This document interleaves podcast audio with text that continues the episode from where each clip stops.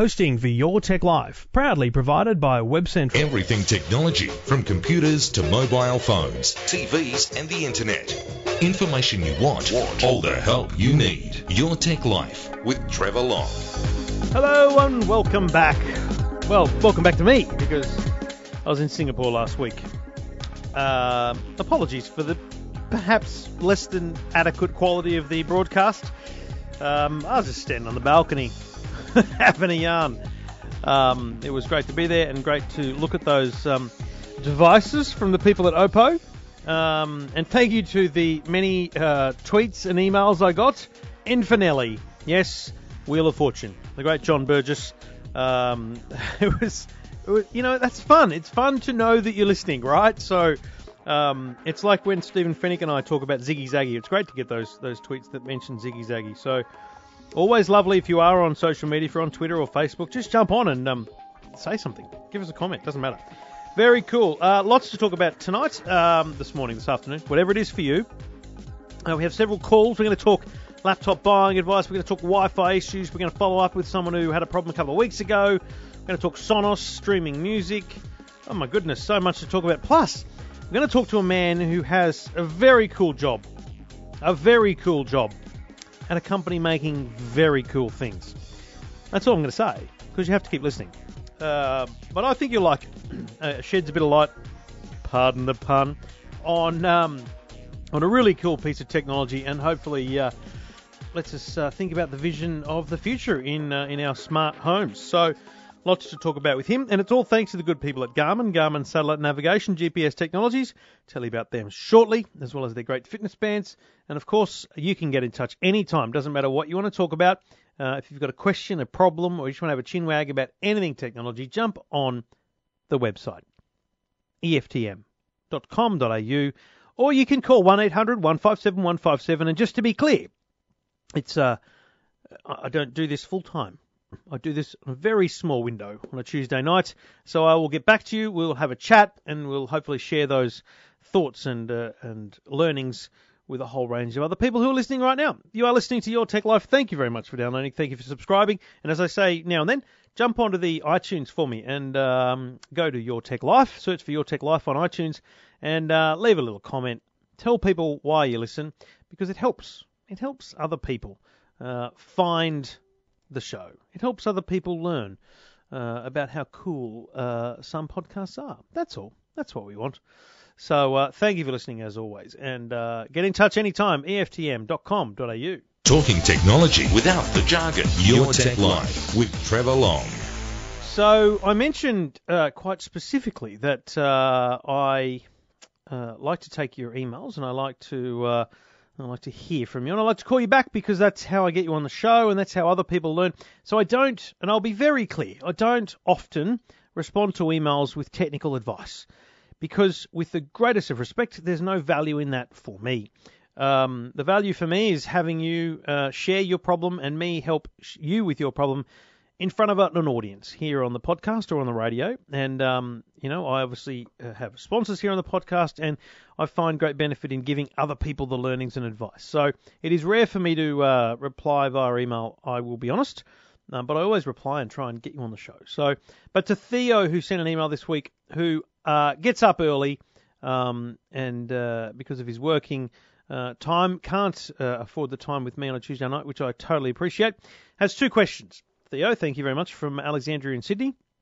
Can you use NFC, near field communication, on Android to pay with in Australia? I've been unsuccessful in finding a way. Well, very interesting because I just had a tweet earlier tonight from uh, Jason saying, Hey Trevor, just wondering if you know anything about uh, touch to pay from the Commonwealth Bank on the Galaxy S5. Well, I thought it was working, but he said no, the bank need to update the app been promising to do so since the S5 was released. So maybe at the moment the answer is no.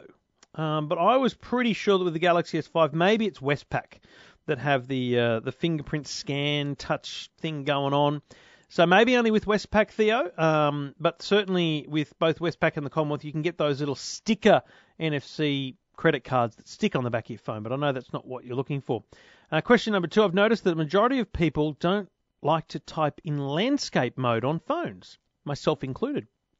Why do you think this feature isn't favoured. There's more real estate to work with and more buttons to use on most phones. Just an observation. And I've heard comments over the years. Well, look, uh, and thank you. He says, I listen to all three of your podcasts, uh, yours and Stephen's. So, Your Tech Life, Two Blokes Talking Tech, and the Tech Guide podcast. Thank you very much, Theo. See, there's three days worth of listening. In fact, it strategically does work out that way, and we didn't plan it this way. But Stephen records and makes his podcast available on a Tuesday. Um, Your Tech Life is available on a Wednesday, and Two Blokes Talking Tech is available on a Thursday. So it's your it's your breakfast. It's your breakfast uh, listening if you if you're so inclined on those three days. But to your question, look, I agree. Uh, landscape mode, I think it's too big, mate. Actually, I think a landscape mode phone is just so big, and also you lose so much of the screen because half the screen is keyboard. You've got this tiny, like centimetre and a half of actual typing space. So I think that's why. Um, I think originally the first Google phone was a slide out keyboard. That was cool, but again, it had a bigger screen because you weren't taking up screen with the keyboard. So I reckon that's why. Um, Theo, thank you for your email. Thank you for your questions. And if you've got a question, get in touch. Go to the website eftm.com.au. Now, I made a very bold statement today on the website. I said the Samsung Galaxy Note 4 is the best phone Samsung's ever made. And as I look at it here in my hand, I I agree with myself entirely. Whew, that's lucky, isn't it? Um, here's the thing: the Samsung Galaxy S5 has a beautiful screen, but outside the screen it falls down in so many ways. The metal around the outside is plastic; it's just silver plastic. The back is is so plasticky, fake leathery. It's not funny. The Galaxy Note 4, they've done something stunning. So it's like a hard plastic outer shell with a uh, like a diamond cut edge, which exposes a chrome like bezel. It's quite beautiful what they've done. The front is just plain and basic with a kind of lines through it. There's no no dramas there. But it's this side, it's the side, the top, the bottom that, that I think is where it really wins uh, design favour. And it, it really f- looks quality, it feels quality, and then the back, while it's still plastic, doesn't pretend too much to be like leather. It's just a, a textured plastic. Um, I don't know what it is, but all those things combined make this feel magnificent. And I'd like to think that this is the design cues we're going to get for the Samsung Galaxy S6 next year. And if so, they're on a winner, in my view. Uh, I think it is a, a, cracking looking phone. So the Galaxy Note is this huge phablet. It's a 5.7 inch screen, has the little uh, little pen, which I've uh, just dropped on the floor. Um, the pen, I you know, I've been using it for a couple of days. I don't I don't really use it. Um, i am trying to work out why to use it. Um, great for taking kind of screenshots of the screen and drawing on it, but apart from that, I'm not really seeing why. You know, the handwriting isn't that great. I mean, you know, I, don't have good handwriting. I don't, I don't, I don't want handwriting. Um, so I get this little memo pad and I go, hi, note to self, and I can't read my own bloody writing. I'm better off just typing a note. So uh, maybe I'm missing something there. It is uh, it's very very good. The S Pen you can you can draw very very light lines as well as you know thick lines by pushing down harder. So there's something excellent about the S Pen, no doubt. But and if I'm an artist, like I tried to draw and I went, oh, it's not that good. Um, but so that, that that's the kind of weird thing about it. It it, it is excellent, but it's just not for me. I don't need it. Um, so that, that's kind of that's kind of the only real issue there. But um, I have terrible handwriting. But it's cool to write on the screen. I just don't see why I need to. So leaving that aside, because if you like the Note for the pen, you're going to love the Note 4. But as a phone, it actually doesn't feel that big. It really doesn't. I mean, it's the same size as the as the iPhone 6 Plus. I'm just looking at them side by side here. Um, I, I'm going to say this. This is a big deal. I think it's the Galaxy Note 4 is better than the iPhone 6. I think design-wise, it's better. So look, it's a stunning thing, but I just don't think it's the best phone on the market. So in terms of phablets, it's it's the go-to device. Galaxy Note 4 probably the best phablet on the market. Um, in terms of general smartphones, it's just an Android phone, which is very powerful and very uh, feature rich. Um, but you know, I think still I'd probably be going with. In fact, I'm going to review the Sony Xperia uh, Z3 Compact. I've got it in my hand here as well. The perfect size. I love the size of it. It's yeah, it's it's good. So I'm going to give this one a whirl um, over the next few days and see whether that suits my my liking a bit more. It's so small compared to the Note. Anyway, Galaxy Note 4, best um, smartphone Samsung's ever made, and hopefully a sign of very exciting things to come for Samsung. You're listening to Your Tech Life.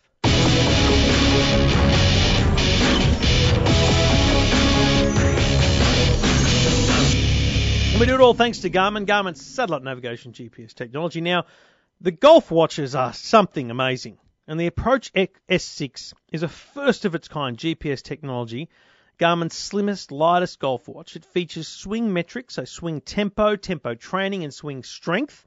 It has a dedicated course view button with green view for manual pin positioning. Pinpointer blind shot assistance tells you where the pin is, even if you can't see it. It's got a touch screen, high resolution, it's glove friendly, has precise distances for more than 30,000 international courses, but no subscriptions or fees. So slim, lightweight, feature rich. The swing metrics are amazing. So it actually helps you and guides you through your swing. Uh, gives you information on how how hard and, and fast you're swinging. It's a fantastic product if you're into golf. And the great thing is you can use it on the driving range. You don't have to be out on the course. So $499 recommended retail. Check it out at garmin.com.au. Your Tech Life with Trevor Long. Thank you for listening. Thank you for downloading. Back on home soil, episode 259. Let's go back to calls. G'day, Brad. G'day, Trevor. How are you? Good, buddy. What can I do for you? We uh, we spoke uh, a week or so ago, was it not, about your iPhone issues? Yeah, um, and I uh, you got the um, Apple genius to give me a call. How did that go? He, which he did. Mm-hmm. Uh, it was good. He, he gave me a call. By the time that he called, which was a couple of days afterwards, I'd re- restored my phone. So you've done the um, full reset, just wipe and, and start all over, yeah? Yeah, and I've had no issues since. Um, but he did call me, gave, sent me his uh, email details and all that sort of stuff. Very polite, very, uh, very good to deal with. Uh, saying that if the issue happens again, just send him off an email, or I've got his number with an extension. Give him a call because they he said that they like uh, anyone that uses their product to be happy. So if there's any sort of problem, to you know get straight on it. So oh, I was very beautiful. impressed with their. And, and remind me again, what, what was it? It wasn't synchronizing, was it? It wasn't. It when when it was doing the sync, mm. it would the, the whole program would crash. It'd just oh, come down right. saying iTunes has stopped working. So it was it was the the error was coming on the computer, but in the end, restoring your phone was the best way to fix it. Uh, yeah, yeah, yeah. I just kept on trying everything that I could, and it seemed that that seemed to be the issue. So all running smooth and sailing well now. Well, that's good to know, mate, and uh, that's the kind of service. I, As I say, I mean, Apple. I can't help every time, but Apple, they are pretty darn keen to help, and I, I think that's one thing they, they should be given great credit for. Whether it's in store or on the phone, they they seem to try pretty hard. Yeah, no, no I was very impressed with their customer service. And how are you um, finding the phone, mate? I'd like to say I've I've, I've um, heard on one of your previous podcasts about the SwiftKey app, and I actually sent used that uh, SwiftKey keyboard to send an email back to you letting you know what happened. It's a it's a it's a great little um little keyboard. That little right. good little good little time saver. It's funny because I um I installed it and then I turned it off and I went back to the standard. Maybe I need to get back into it and give it another try. Um, I use it all the time on Android, but I don't know. Maybe I just felt the iPhone keyboard was so familiar to me I didn't need to. But this whole thing with iOS 8 being able to actually edit the keyboard is a very cool thing. SwiftKey and, and swipe. So you do the whole swipe thing where you you drag your finger over the keys? Yeah. Oh, yeah. Heaps quicker. Yeah. Right. Okay. Heaps, heaps quicker, and the predictive, the predictive's quite good as well when it comes up with the three words and it's guessing what your next word that you're going to type is, and you just hit that um, straight off. Uh, it's, it's actually pretty good. It's very good at predicting what you what you're going to do next. So you know the technology is just amazing in that sort of thing. Very good. And SwiftKey, I think, is one of those ones that do you do you put your Facebook and your and your email account details into it if you want, and it kind of learns a bit more about how you right and, and the kind of words you use? I don't think so. On Android, I might not have does. researched the functionality that much in it. Have a look at the settings on Android. It does. It kind of wants. It's happy to. You know, you don't have to give it, but if you give it your email and your Twitter, it kind of reads your uh, Twitter feed and your and your email so that it can know the kind of abbreviations you use and stuff like that, and it helps you learn. So just dig into the settings, mate, because it could be even better, perhaps. Yeah, we'll do. Good on you, mate. Thanks for uh, giving me the update. It's good to know that you got it all sorted, and uh, glad you're happy with the phone, mate. Enjoy. No worries, Trevor. Just like I say, it's a great, great podcast you got going. Listen to it all the time. Good on you, mate. Really appreciate the words, mate. Get in touch anytime. Will do. Thanks, Trev. Thanks, mate. And you can get in touch as well. Just go to the website, eftm.com.au. Thank you for listening. Get in touch if you've got a question about technology, you've got a problem with technology, you just want to have a chat about anything technology in your life, eftm.com.au or 1800 157 157. G'day, Peter. Hey Trevor, how are you? Good, mate. What can I do for you? Yeah, I just thought you might be able to help me out. We've got a, a Sonos, and one of the one of the main reasons of getting it was to to listen to the radio on it in the morning. You know, I thought it was better than a Bluetooth because they have the radio app on there. If, you know, if I leave, my wife can still keep listening to it. So, Okay. and she likes to listen to KOFM in in out of Newcastle. With uh, Tanya and Steve at breakfast. That's the one on breakfast, yep. So um, when we got it, it worked for a little while, and then all of a sudden it had come on and um, it had switched across to one of their Sydney stations. Had some little blurb about due to changes in royalties, can't do that anymore. Yeah. Anyway, so we we wasn't we had to pull out the old scratchy radio again. But um, then you know, just in the last few months, they've been advertising they've got their own app. So Yeah. I thought this is probably worth a try again. So sure enough, it, it was working back on TuneIn Radio again on, on the Sonos. But a couple of weeks ago, it stopped working again, and it's uh, different than before. It just nothing nothing comes up, and and I've checked checked TuneIn Radio on my phone as well, and it's got the same problem. It, it doesn't seem to be able to connect to KO anymore. Right. Okay. So yeah, the rights. So just uh, background for everyone. Um, the uh, the people that own the rights to music in the world um, are basically arguing that radio stations should pay royalties on every internet stream um, that they that they have because they addition they currently only pay based on the amount of revenue they have and that's for traditional radio broadcasting and they argue that the industry should also pay over and above that with their internet streams. The industry basically, mate, not that many people listen on the internet, so it's not it's not worth it for them. And then all of the regional stations switched off, and that's why you got the metro stations for a while there. So, getting back to your problem, it's interesting because it means that the TuneIn app is is, is at fault. It's not the Sonos. Uh, and it's not your phone, it's it's TuneIn because you've tried TuneIn on both. Now, the only other thing, have you tried listening just via their website on a computer? Oh, on my I have tried their new app, Yeah. and um, on my phone, and, and it works. Yeah. So. So the KOFM app, no problem at all. Yeah. TuneIn Radio, no good. Go. Well, I reckon all I need to do, and uh, fortunately because I do uh, a spot with Tanya and Steve, and I really need you to get this working again, mate, because I'm on with Tanya and Steve now every every Tuesday at ten past seven. Oh, is it? So, Okay. mate, we, we need to get you listening. Um, Yeah. I um because I have a contact there, I can ask them. It's probably really simple. As a radio station, all you need to do is you log into TuneIn Radio and you give them a link, and it's probably. You know how a website changes the page address sometimes? It's exactly the same. Yeah. The stream address has probably changed. They haven't updated ca- the TuneIn Radio app. Um, but there could be something more deep to it. Maybe they only want people listening through the app, or s- you know, there could be some reason like that. Um, Yeah. And it may be related to the rights, but let me ask the question of KOFM and find out for you, okay? Yeah, that'd be great. No worries, mate. You uh, don't well, don't hang on the line now because I'm not going to find it right now. But um, stay, stay, stay around. and I will try and get an answer within the week for you, my friend. Okay? Yep, that'd be great. Good on you, Pete. Thanks for Appreciate getting in touch, mate. Hope you're enjoying the Sonos. Otherwise, though, Yeah, no, it's a great product. What'd And you I think the- I saw you did you get the Play Yeah. Five or did you get the ones? What did you get? the, the three. It's the three. That's the little uh, the little sim- rectangular ones, right? Yeah, yeah. Cool. And um, yeah, I think I saw you do a a review on one of the you know a network storage device, and and the, the Sonos actually hooks up to that really easily, and you know you just have all your your library on there. You can just I've know, just started getting back into my Sonos. I've got a couple of Play Fives, and they've just lent me some Play Ones, to the the, the little Yeah. tiny ones. Um, so I've actually got listen in my little man cave here. I've got four Sonos speakers, but what I need is for everyone in the house to go away because if I turn them on, it wakes everyone up. So yeah. we'll have to put some effort into that. But um, leave it with me, mate. I'll get back to KOFM and I'll let you know how we go. Okay, Pete. Okay, cheers. Good on you, mate. And uh, you can get in touch as well. Just go to the website eftm.com.au. Your Tech Life with Trevor Long. Now, you know I love my gadgets. That cannot be argued at this point in time. Uh, and it's fun to fun to see the things that come along. It's fun to see the evolution of gadgets, let alone technology over time.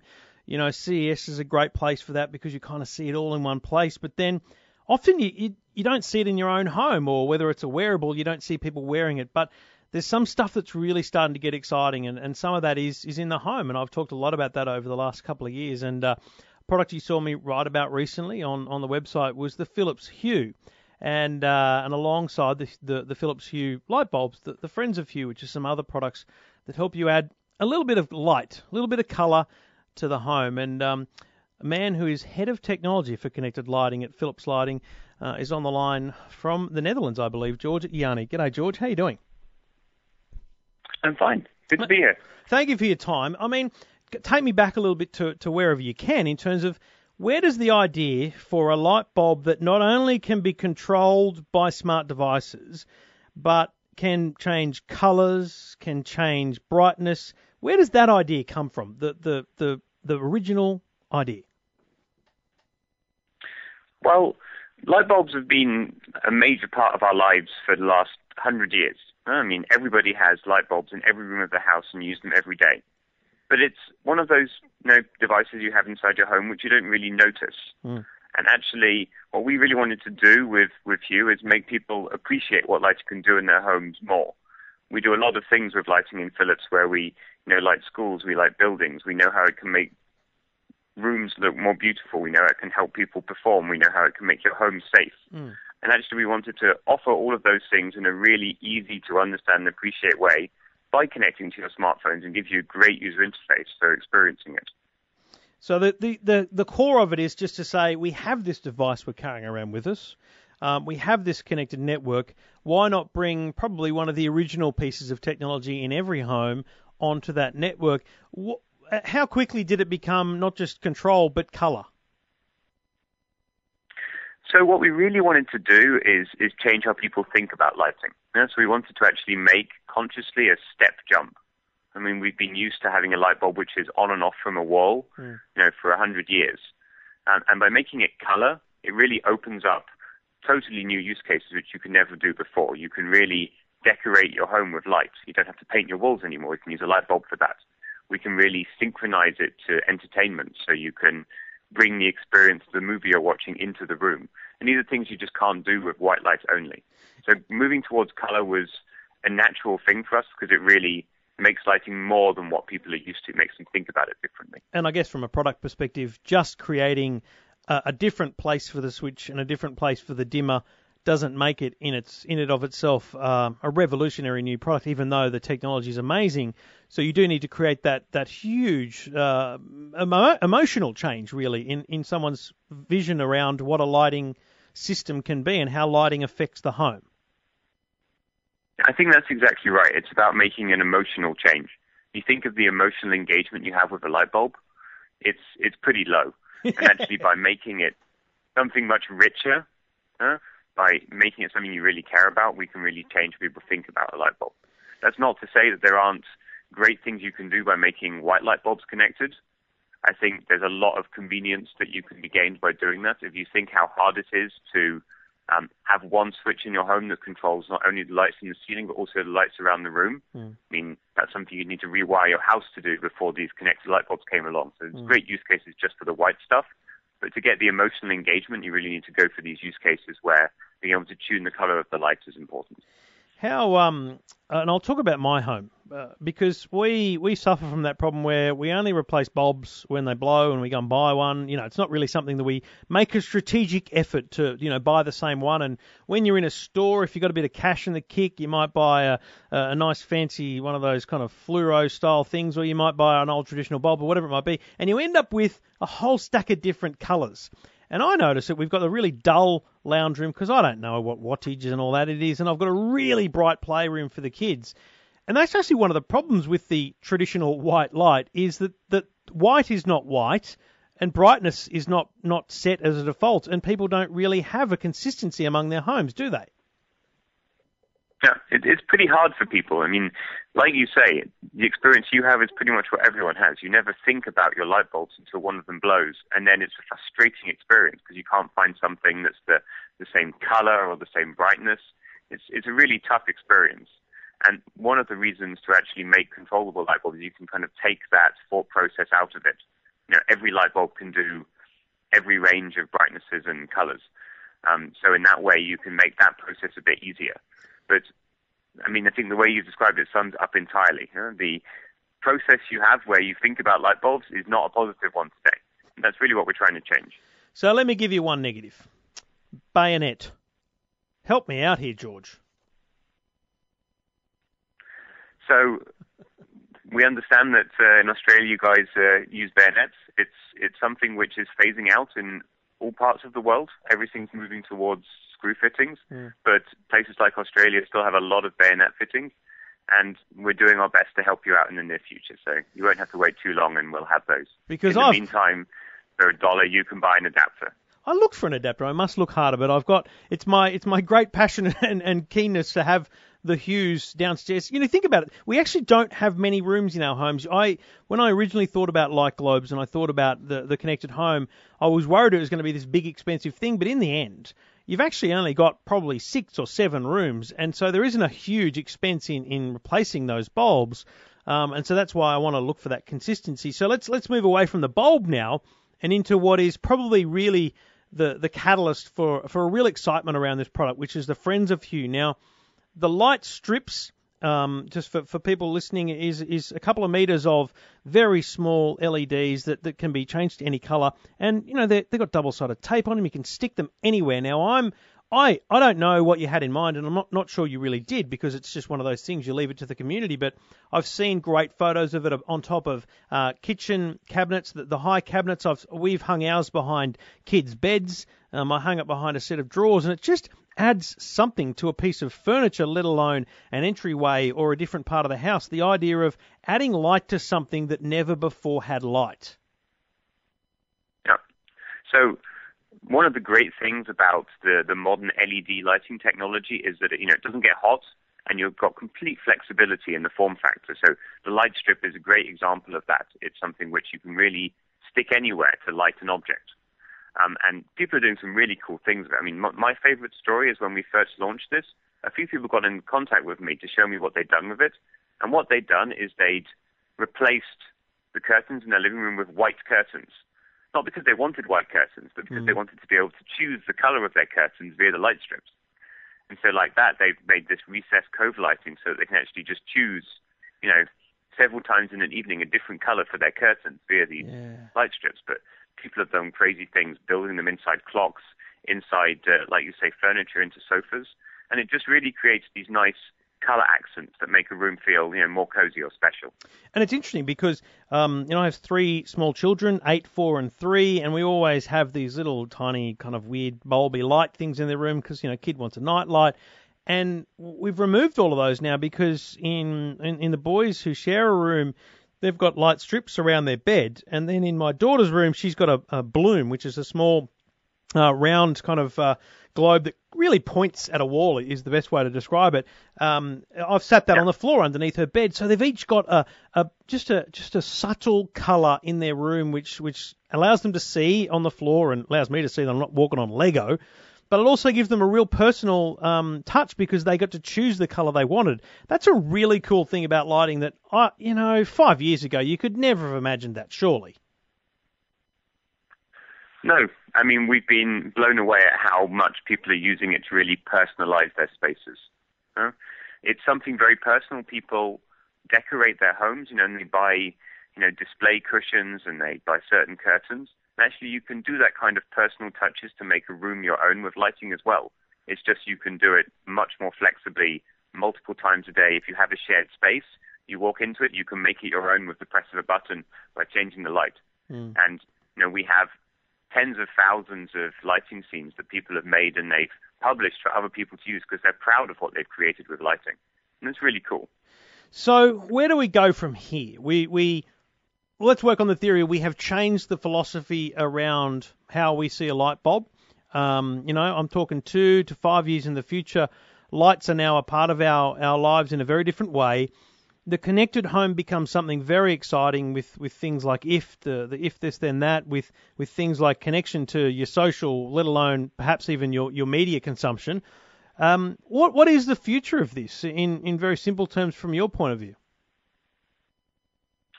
So I think we're still fairly early days in terms of transforming how people think about lighting.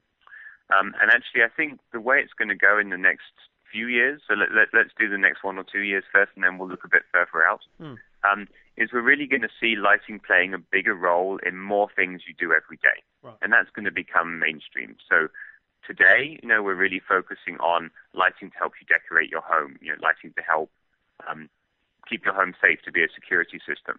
But I think we'll see it moving into supporting much more things going on inside your home. And you know, this is because it's going to link to more devices in this connected home Internet of Things. Um, but also, it's just going to be that people are going to be more comfortable trying new things. Um, one of the most exciting things we're really just starting to do now um, is we're starting to work with movie studios um, to actually make lighting soundtracks for movies. Uh, so when wow. there's lightning crackling in the movie, the lights are flashing in the room you know, when you walk into that dark cave, the lights dim down to make you mm. feel like you're going into it. And it makes really immersive experience. Um, so what I, what I would love to see happening is, you know, the next time you go buy a new TV, it's a choice whether you first buy your surround lighting system or your surround sound system for it. um, and I really think that that's something that is not impossible to happen because if you've really experienced one of these rooms where you have a scripted light track for a movie, it's an incredibly immersive experience. Um, and this is just something where actually, when you're watching TV, there is light in the room.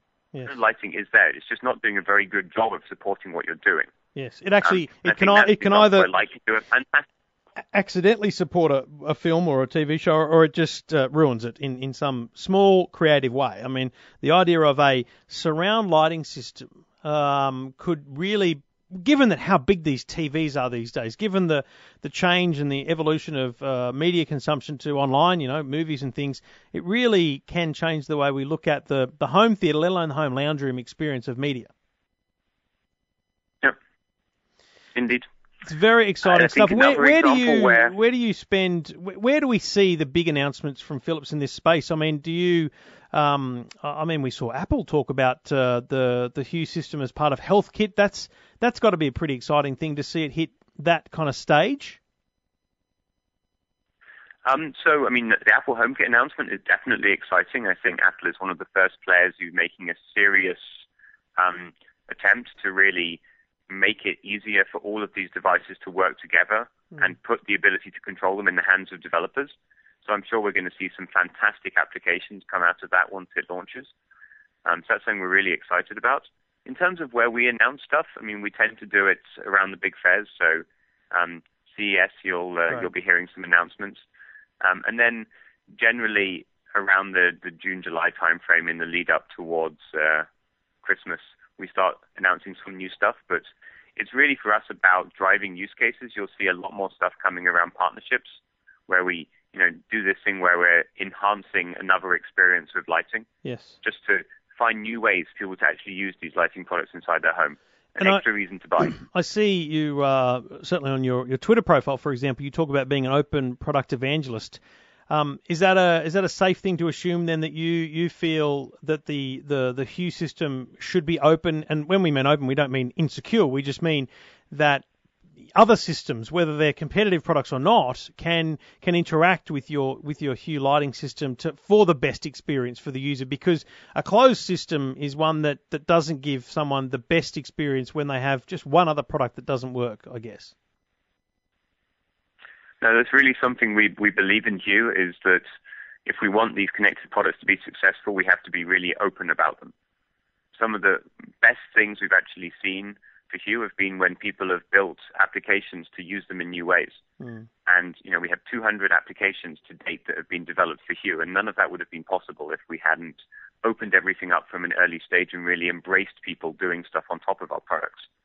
Um, we had some great posts sent to our um, Hue Twitter um, on the last days from some of the Halloween apps that have been made for Hue, of people who've built light bulbs into pumpkins, and there's an app that's made called Hue Halloween, where you can trigger sound effects with light flashes that go with them, and terrified kids of howling wolves as the lights in the room are twinkling in the light. It's uh, really cool stuff. And this is stuff that we would have never developed ourselves. It's all things that come because people had a great idea and there were products available to use them. So all they had to do was make a simple app.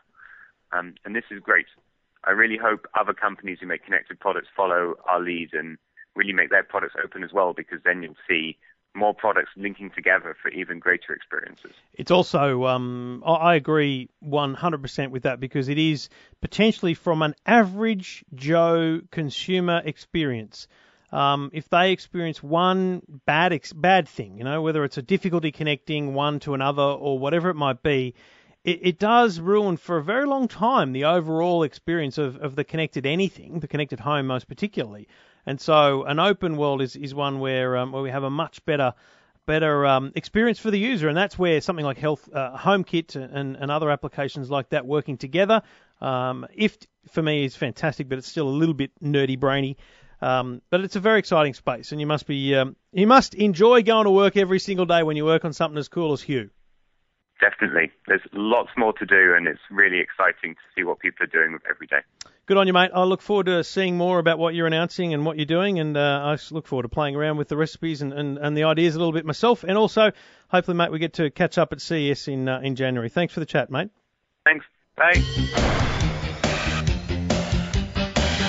Thank you for listening. This is Your Tech Life. Get in touch anytime. Just go to the website, eftm.com.au. G'day, Troy. Hi, how you going? Oh, pretty well, mate. What can I do for you? Mate, uh, I'm in the market for a laptop computer. Uh, I'm probably looking to spend about six fifty to about nine hundred. Yep. Just, just wondering uh, what you recommend is is a good brand. Well, brands are a tough one because you know, you know what? Laptops are a much a muchness these days. If you buy smart, um, Yep. it's very hard to go wrong, especially if you buy in big Yep. retail. Because remember, in retail, you've got the Australian consumer law backing you. You've got a lot of things on Yep. your side. So most of the brands that I see in the big retailers should be familiar to you. Um, Yep. Lenovo, HP, Acer, Dell, and mate, they're all great. The question is, Yep. what what do you need it for? Um, you've told me what you want to spend, but what what do you think you want to use it for? Oh, just just basic day to day stuff. Uh, just bit of internet uh, storage of photos and videos. Um, yeah, nothing too fancy. Just normal day to day stuff, really. How big do you want it? Do you know? Do you want it um, reasonably portable, or does that not majorly matter? Oh, it doesn't really matter. Um, you know, anything between I don't know, twelve inch screen or sixteen, something like that. Okay, that's good. That's that's very good guidance. Now, so what I'd say to you is that you you know you, you maybe know the basics, and this is the the processor, the hard drive, and the RAM. Now, processor, I I would all even though Intel Core i3 is a great processor. I, I advise you always try and get an i5 because it's just going to give you that little bit of extra grunt. Um, I really want you to have at least four gigabytes of RAM, and these days a, a terabyte hard drive is is absolutely the norm. Um, Okay. But 500 gig at a minimum. Now, at a glance, and, and I'm only browsing the JB Hi-Fi catalog here because it's easy to Yep. read, it's easy to sort, and different stuff like that. I can see an Acer 13 inch. It's 900 bucks. It's got the Core i5. It's got 4 gig of RAM. It's got a 500 gig hard drive. That's a 13 inch. Okay. It's a nice kind of, dare I say, cute little thing. Then I can see a Lenovo for 900, uh, i5 processor, 4 gig of RAM, 1 terabyte hard drive, and you actually got it's got an Nvidia discrete graphics, so you know not too bad. The the difference Okay. between these devices and something much more expensive is actually more in the detail of the screen, and what that means is the resolution. You, you're normally going to get about 1300 by 800 resolution, like 1366 by 768, which is fine unless you Yeah. want to do something really advanced. The other one I can see here is a Dell Inspiron, six ninety eight dollars, four gig of RAM, one terabyte hard drive, Intel Core i5. I don't reckon you can go wrong. Is there a JB Hi-Fi near? you? Yeah, definitely. I've got Mate. two. Look at those three: Dell, Lenovo, and Acer. Although I, I'd Okay. suggest uh, the 15 inches are probably the better way to go. The Dell or the Lenovo. I reckon you can get a cracking good computer for that kind of money. Um, you Sounds know, a laptop used to be fifteen hundred dollars, and it used to have to, you know, it was a big expense. These days, you know, you're getting a reasonably powerful machine there that is going to do a lot. I reckon you're going to end up buying on look and feel more than anything Yep. else because you'll find one that kind of has a bit of style to it. You know, you're not going to yeah, get, Yeah, no. you're probably that not going to get an ultra book for that price, but Yep. you know, a few extra centimeters in, in thickness isn't the end of the world if it's not ultra portable for you. Okay. All no, right. That sounds good. Sounds Yeah, like a plan, mate. Good luck. Uh, let me know how you Yeah, go and okay. en- enjoy your new laptop if you buy one, mate. Okay. Thanks very much. Good on you. And uh, you can get in touch as well. Just uh, call 1 800 157 157 or go to the website eftm.com.au.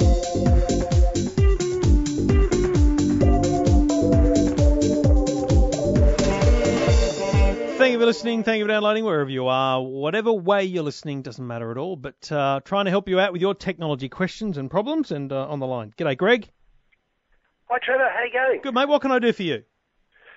Um, just a, a quick question about the um, about Wi-Fi in in the home. Yeah, Um, I've got a, an iiNet router. the one that came with iiNet. Yeah, happy Yep. with iiNet. Yeah, and and so that's the one they sent you when you kind of connected to them. Yeah. Yeah, it's a, it's a Belkin router. Yep. Um, um, and I'm not getting. I'm in a in a brick house, and there's there's two levels. The router is upstairs, and I'm not getting a good range with the router. Right. It's um, it's struggling. And you're only noticing this now, or was it always bad, or is it just because you've got It's- so many no, it's devices always, now? It's always, yeah, it's always been bad. Mm, mm. Well, look, Yeah, a five-year-old router is probably not running anywhere near the latest uh, generation Wi-Fi standards. Now, there's a whole stack of I- standards, and and Tre- I Trevor, just yeah. before you, you, you go on, Yeah. the plot's thickened since I, I put I sent you the email. Mm. The um I've I've gone ahead and got a new router nice. from from um, iiNet, Mhm. which is a Budii Lite, Mhm. and I've still got the same problem. Okay. Still so- doing the same stuff. Yeah. well, did you have to pay for that? no, no, no, no, that was fantastic. Okay. So they they just sent out a new router. I didn't know. Last time I rang them, they wanted um, a fee for it. Yeah. um, but um, they didn't want a fee when I asked again. So, yeah, no, it's worked out well. Yeah, right, okay. So what I don't know off the top of my head, but I'll I'll try and research it quickly here while we're online, is um is what uh, wireless technology is built into that Budii Lite. Now, excuse me, there's several types of eight, of um of Wi-Fi, 802.11, uh, B, G, N. Now I'm reading it and it looks like it's N compatible, which is excellent. That means Yep. that it's um, probably as fast as you can, or, or as good a speed and as good a range as you're going to get, apart from these really latest and greatest ones. And they're only worthwhile getting if you if you are starting to upgrade your devices as well.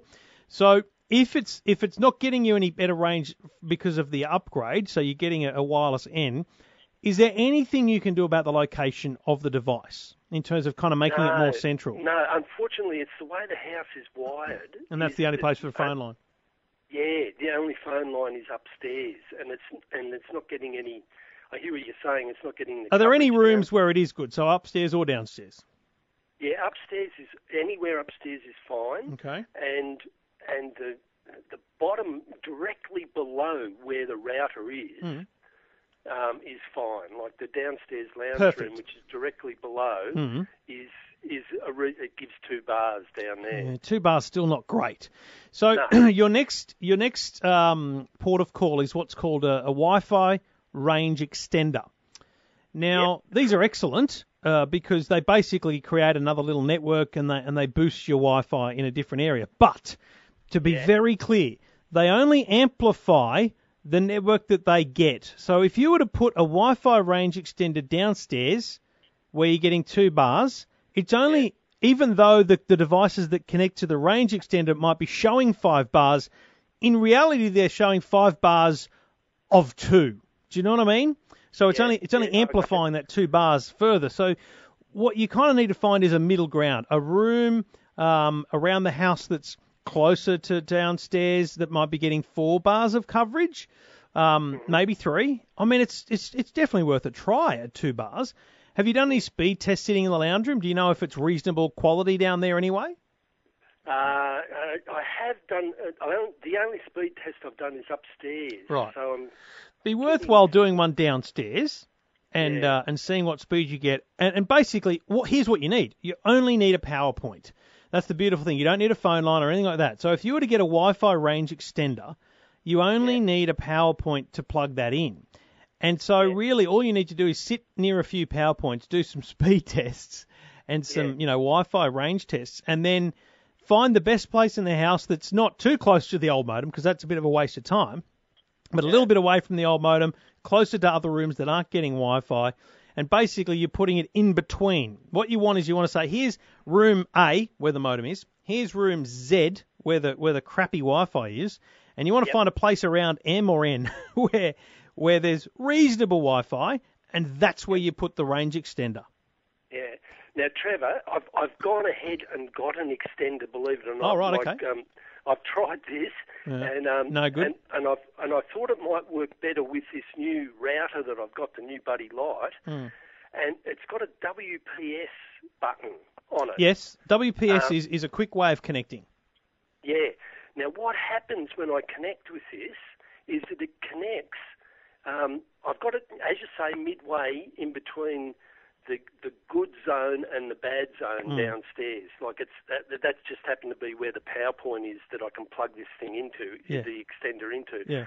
When I hit the WPS button and I, I sync it up with Yep. the with the router, it it it it connects for a, about five minutes Hmm. and then drops out.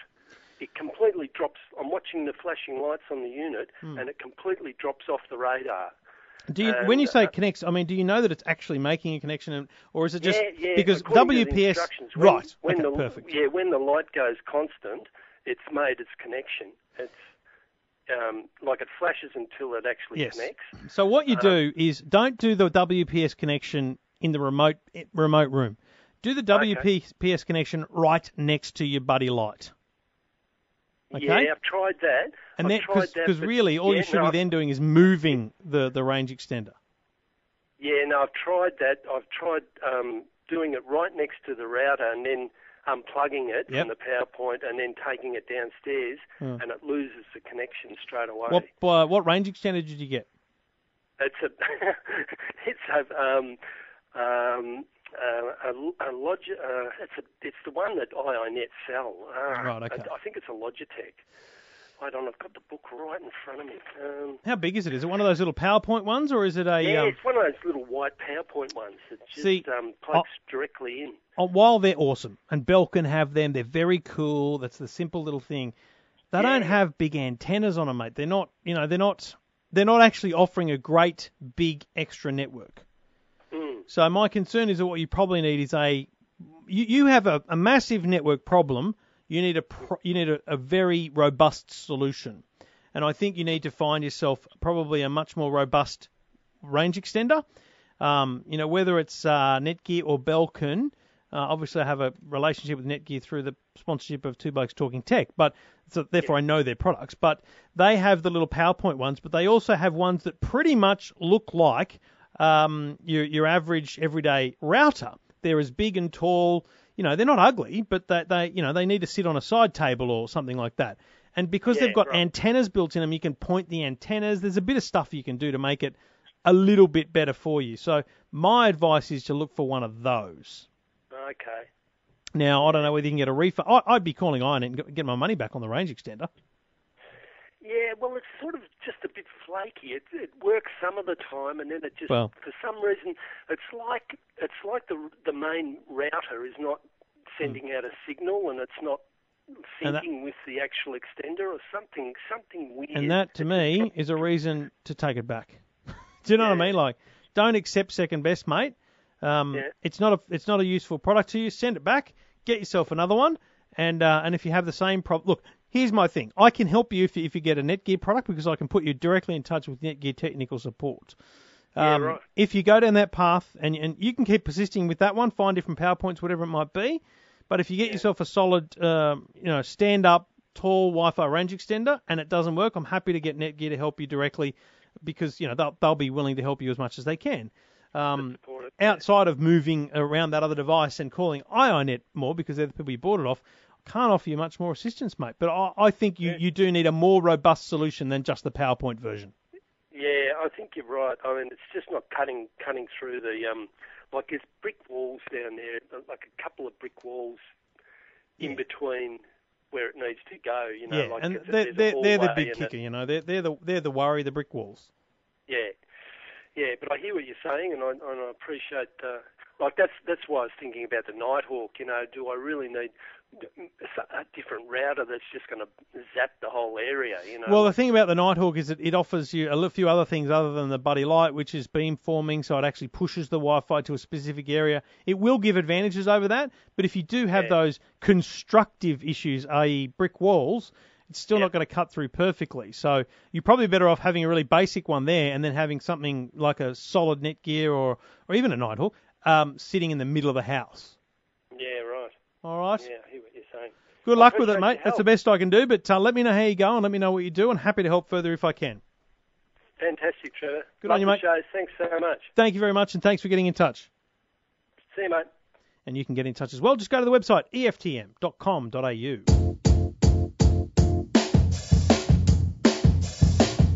It might sound crazy what I'm about to say,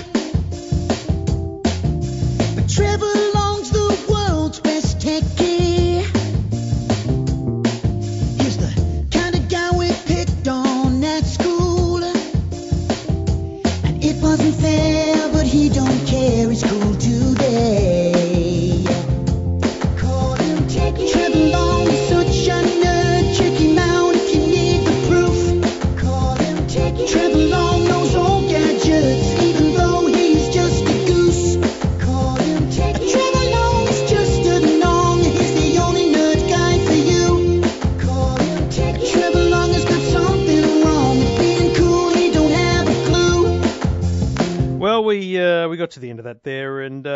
to talk about there. Hope you enjoyed the show. Um, get in touch anytime on Twitter at Trevor Long, on um, Facebook uh, at EFTM Online. Uh, where else can you get me? Oh, on the website EFTM.com.au and uh, call 1 800 157 157. Always great to hear from you, always great to talk to you. Um, send me an email via the website EFTM.com.au. Uh, any questions, any problems, anything, uh, just reach out. Say good day. That's what I'm here for. Thanks for listening. Thanks for downloading. And thanks for your uh, constant feedback and support. It's great. And thanks to Garmin, satellite navigation, GPS technologies, garmin.com.au.